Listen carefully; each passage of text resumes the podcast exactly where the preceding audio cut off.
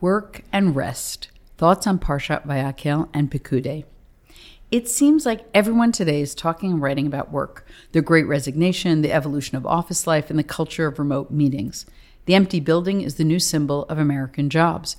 We're unsure how to get people back into offices or how to retool work life to accommodate the flexibility that has become a right rather than a privilege.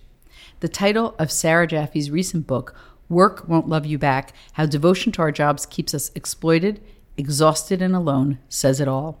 Jaffe argues that we have overly romanticized our work lives and created all kinds of unrealistic emotional expectations of what it should be. We want, she writes, to call work what is work so that eventually we might rediscover what is love.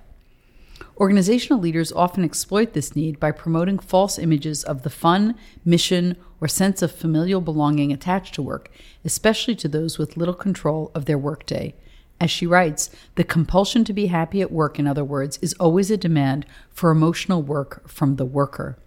Jaffe warns her readers that this premise is mistaken.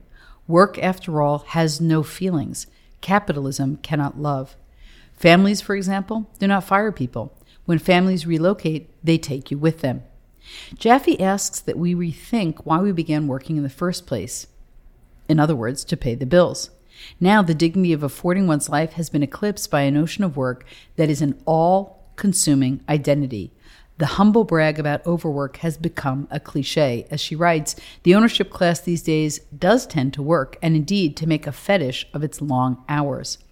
The tensions, she points out, are greater with creative work, which, she writes, is based in a different kind of self sacrifice and voluntary commitment that is expected, on some level, to love you back. This, too, is untrue. Work never, ever loves you back. This week's double Torah reading, Vayakhel Pekudei, has a lot to say about work and about when to stop work. As we read in Exodus 35 1 and 2, Moshe then convoked the whole Israelite community and said to them, these are the things that God has commanded you to do. On six days work may be done, but on the seventh day you shall have a Sabbath of complete rest, holy to God. If we closed our eyes, we might be in the early chapters of Genesis, not the closing chapters of Exodus. Our Sedra opens by mimicking the language of creation about the purposefulness of work and the necessity of rest. We were to build the Mishkan for six days and rest on the seventh. What God declared when the world was created reflected the same pattern in building the portable sanctuary to honor him. The classic commentators make the connection between Shabbat and the Mishkan explicit. Rashi on 35.1, for example, cites the Mechilta de Rabbi Yishmael, that God instructed Moshe about the Sabbath before discussing the building procedures, as if to say, no matter how extraordinary the work, we must prioritize the sanctity of the Sabbath. One might easily assume that erecting a sacred space to honor God would trump Shabbat observance. The temptation to keep going, to place one more board, to smelt one more fixture, or to embroider one more stitch would have been overwhelming. Nachmanides highlights the expression, These are the things which the Eternal has commanded, as a reference not only to the building's structures, but also to the holy vessels made to service God within its portable walls. Busy yourself as artists for six days. But even this special work must come to an end. The message could not be clearer. The end of all creation is not building, but resting. The pinnacle of creation can only be achieved by the cessation of creation. It is ironically the Sabbath, the cathedral in time, as Rabbi Abraham J. Heschel called it, that is the acme of the process. As he writes, to gain control of the world of space is certainly one of our tasks. The danger begins when, in gaining power in the realm of space, we forfeit all aspirations in the realm of time.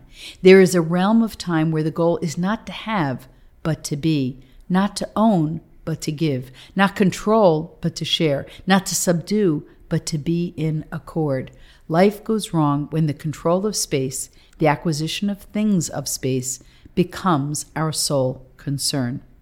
Parshat Vayakhel makes the case that for the ancient Israelites to achieve true piety as a community, they needed to combine holy space with holy time.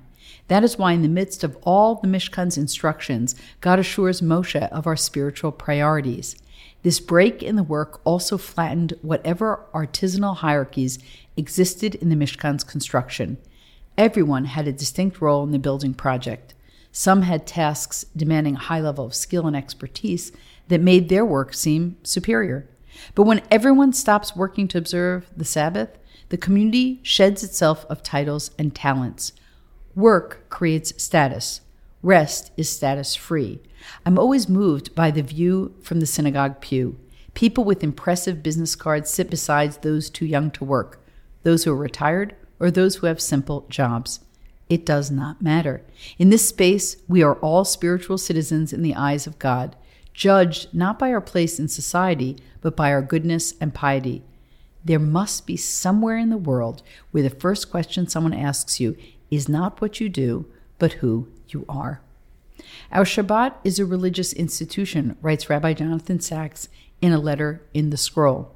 Shabbat is a memorial to creation, the day on which God Himself rested, but it is also and essentially a political institution. Shabbat is the greatest tutorial in liberty ever devised. One day in seven, Jews create a messianic society. It is the day on which all hierarchies, all relationships of power are suspended. Shabbat suspends hierarchy and produces the necessary restoration to keep the holiest of building projects going. Rest is not a weakness, it is our greatest strength.